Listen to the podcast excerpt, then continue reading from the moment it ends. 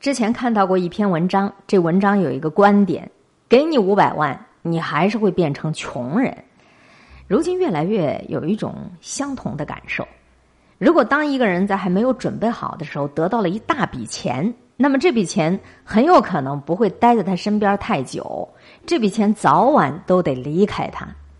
最好的例子就是那些买彩票中奖的人，不断的有研究显示。说中奖的人所赢得的奖金数目不管有多大，大部分人最后还是会回到中奖之前的经济情况，因为他们只能够掌握那么多的财富。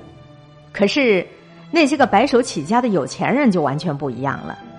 那些靠自己的努力发财致富的人，在失去财富之后，也通常会在很短的时间里就可以把钱再赚回来。比如地产大亨，现在的美国总统特朗普。特朗普本来是身家数十亿美元，后来他一度曾经失去一切，然而几年之后，他就把失去的钱全部都赚回来了，而且比先前更加的富有。那为什么会这个样子呢？这就是因为白手起家的富翁也许会输掉万贯家财，但是他们不会失去那个让他们获得成就的最重要的因素，也就是他们那一颗有钱人的脑袋。哈维·艾克在《有钱人跟你想的不一样》这本书里说。有钱人具备某一些思考方式，而穷人则是用完全不同的方式在思考。所谓的习惯决定性格，性格决定命运，这个观点如果成立，主要是归功于思维习惯。一个人的思维习惯决定了这个人的行动，也因此就决定了他最终的结果。所以，那些有钱人看到的都是机会，穷人看到的都是障碍。有钱人专注于可以得到多少的报酬。穷人专注于我要承担的风险到底有多高，这点啊，我非常的赞同，因为我身边曾经发生过真实的对比。朋友菲菲和小雨，他们家庭环境差不多，学历也差不多，甚至连工作的经历都差不多。工作四五年以后，两个人都有了创业的想法，他们的人生也就从这个时候开始走向完全不一样的两条道路。菲菲从自己有了这个想法开始，就着手行动。他把店铺成本、店铺位置、用户调查都做了一番功课。没过多久，就加盟了一家火锅店，开始了自己的第一次创业。这个时候的小雨也在筹备创业，他也考察了店铺、人工、项目等等很多东西。可最后呢，他却放弃了创业。而他们两个人最大的差别就在于他们看问题的角度，也就是他们的思维习惯。和菲菲聊天的时候，他大部分时间聊的都是创业可以带来多少盈利，比如这个店铺租金高，但是同时客流量也大；这个品牌加盟费比较贵，但是品质好，有前景等等。有朋友就问他：“哎，那如果你创业失败了怎么办呢？”菲菲特别自信的表示：“凭我的实力和努力，我会让他成功的。”但是你跟小雨聊天，他大部分时间说的都是这个创业的风险有多高。比如，他也跟菲菲一样考察了很多，但最后不是因为店铺的租金太高、加盟费太贵，就是因为人工成本太高，给放弃了。整个过程当中，小雨考虑最多的就是，如果失败了，我会损失多少钱。如今，菲菲已经开了自己的第三家分店，而小雨呢，还在准备创业当中。我们不得不承认，有时候你的思维方式真的就决定了你的人生。其实，穷人和富人在这个思维方式的差别上，就类似于那个古老的问题：你看到的杯子是半满的还是半空的？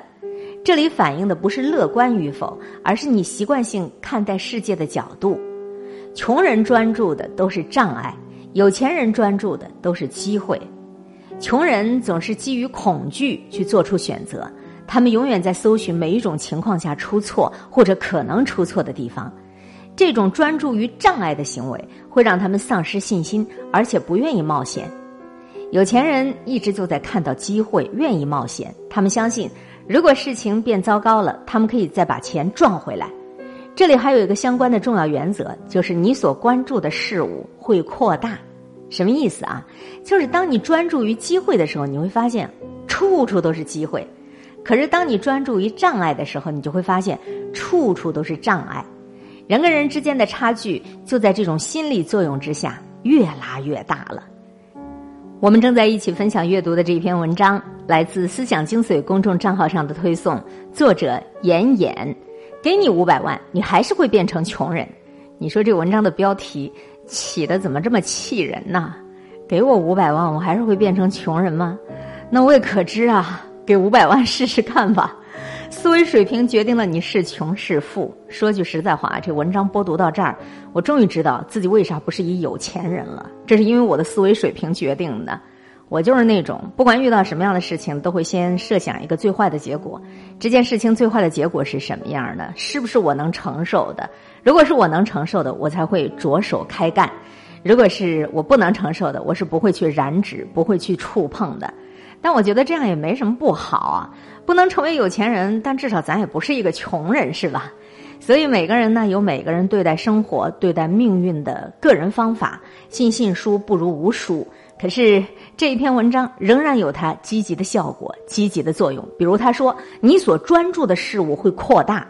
当你专注于机会的时候，你会发现处处是机会；可是当你专注于你这件事情的阻力和障碍的时候，你就会发现到处都是阻力，到处都是障碍。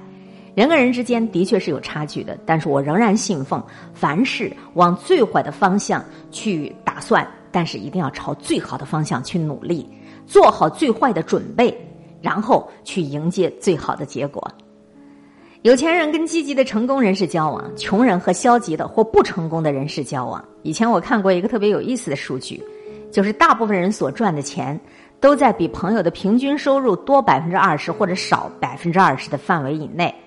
这话是这么说，还有相同类似的语言，就是经常在你身边围绕着的人，就是你的平均收入。哎呀，那一阵子我特别着急，赶紧盘点一下我身边的人是什么样的，然后就能清晰的看见自己是什么样的。美国的商业哲学家 Jim John 也曾经提出过，跟你亲密交往的五个朋友，你的财富、你的智慧，就是他们加起来的平均值。是啊，物以类聚，人以群分嘛。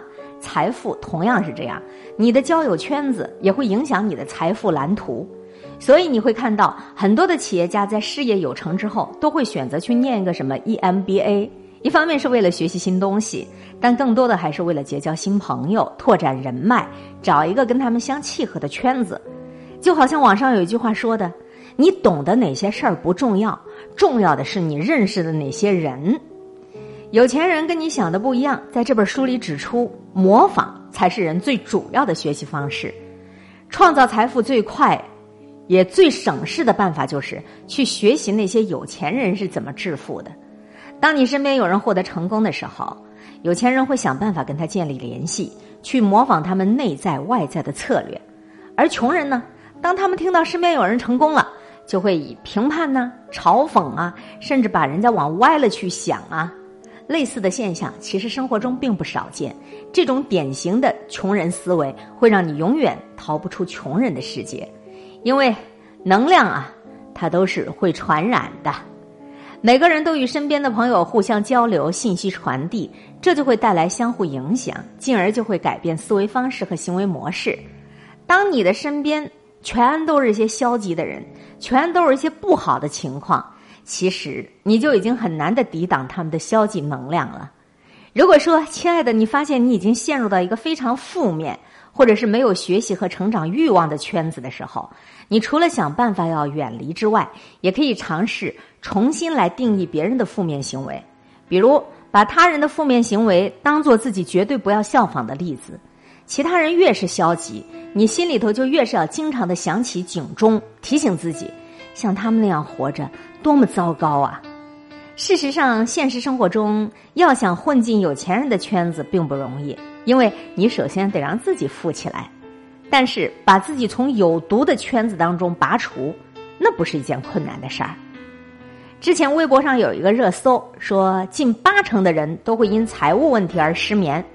这个热搜啊，来源于美国的一项最新研究报告，说失眠调查。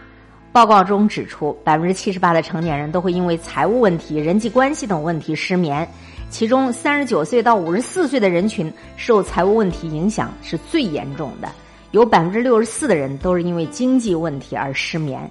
其次呢是二十三岁到三十八岁的成年人，大约有百分之五十八的人都因为贫穷而失眠。调查报告虽然是美国的，但还是迅速就上了微博热搜。许多的网友表示：“哎呀，扎心了，扎心了！”在失眠比例当中，中年人群占比最大。其实也很容易理解的啦，因为人到中年，来自家庭的财务压力肯定是最大的。比如老人的健康、子女的教育、房贷等等等等日常开销，都可以压得人喘不过气儿来。解决财务问题，大部分人想到的首先是提高收入，但实际上，要想真正逃离贫穷的魔咒，最重要的，你还得要转变思维方式。举个例子来说吧，假如有一棵树，它长出了果实，可是你不满意，你会怎么办呢？大部分人都会把更多的心思和关注点放在果实上面。可真正创造果实的是种子和根呐，地上的东西都是地面下的东西创造出来的。如果你想改变果实，那你首先必须改变它的根。现实生活中，我们所取得的成绩、财富，就好比是我们收获的果实。你看得见的财富，很大程度都是由你看不见的思维方式决定的。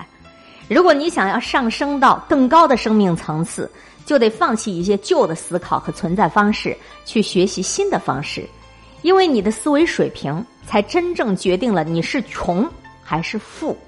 以上的这篇文章来自作者严演，他的这篇文章呢刊登在精读的主创公众号上，同时也在思想精髓上有推送。